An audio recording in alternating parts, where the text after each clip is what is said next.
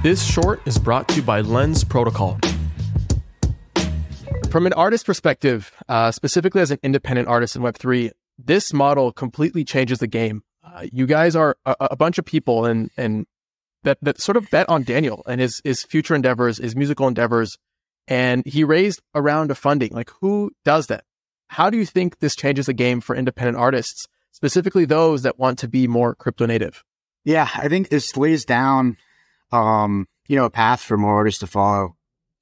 I think being an artist that is focused on the music, like embraced the music NFT space has, is, you know, the music NFTs are an unbelievable alternative or option or kind of new system for getting value directly from the people that appreciate you the most, like your, your fans, your audience.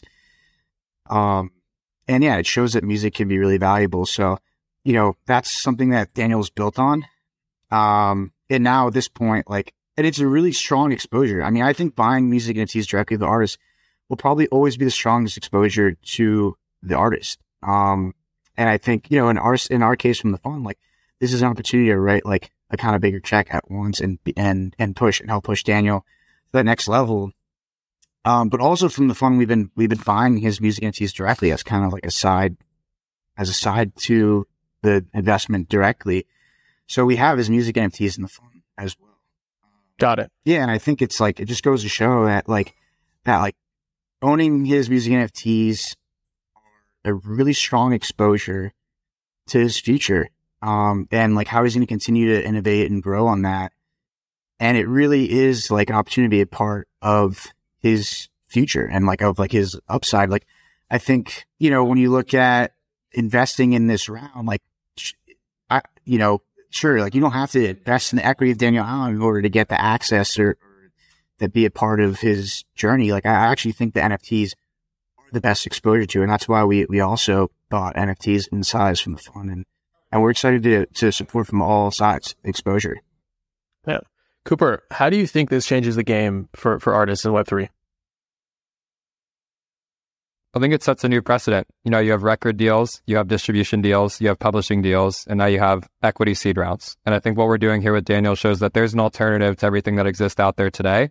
I think it's going to take a lot of time for it to get fleshed out and be able to be recreated by a lot of artists at scale. But, you know, for Daniel specifically, he has a great group of supporters around him. There's people who have been collecting his music for the last couple years. They really see the vision of what we're building here with Web3. And so I'm optimistic that there's going to be many more of these seed rounds in the future. But I think Daniel's really pioneering what it means to support an independent artist at scale. What's up, guys? Thank you for listening. If you've gotten this far, then you are a champ, and I owe you a free listener pin. Go to adamlevy.io forward slash NFT, fill in your info, and I'll distribute the NFT towards the end of the season. By collecting your pin, you prove your contribution to the season and get exclusive access to content, allow lists, and more. So be sure to collect yours. Also, please make sure to rate and subscribe to the podcast wherever you're listening. This helps me out so much.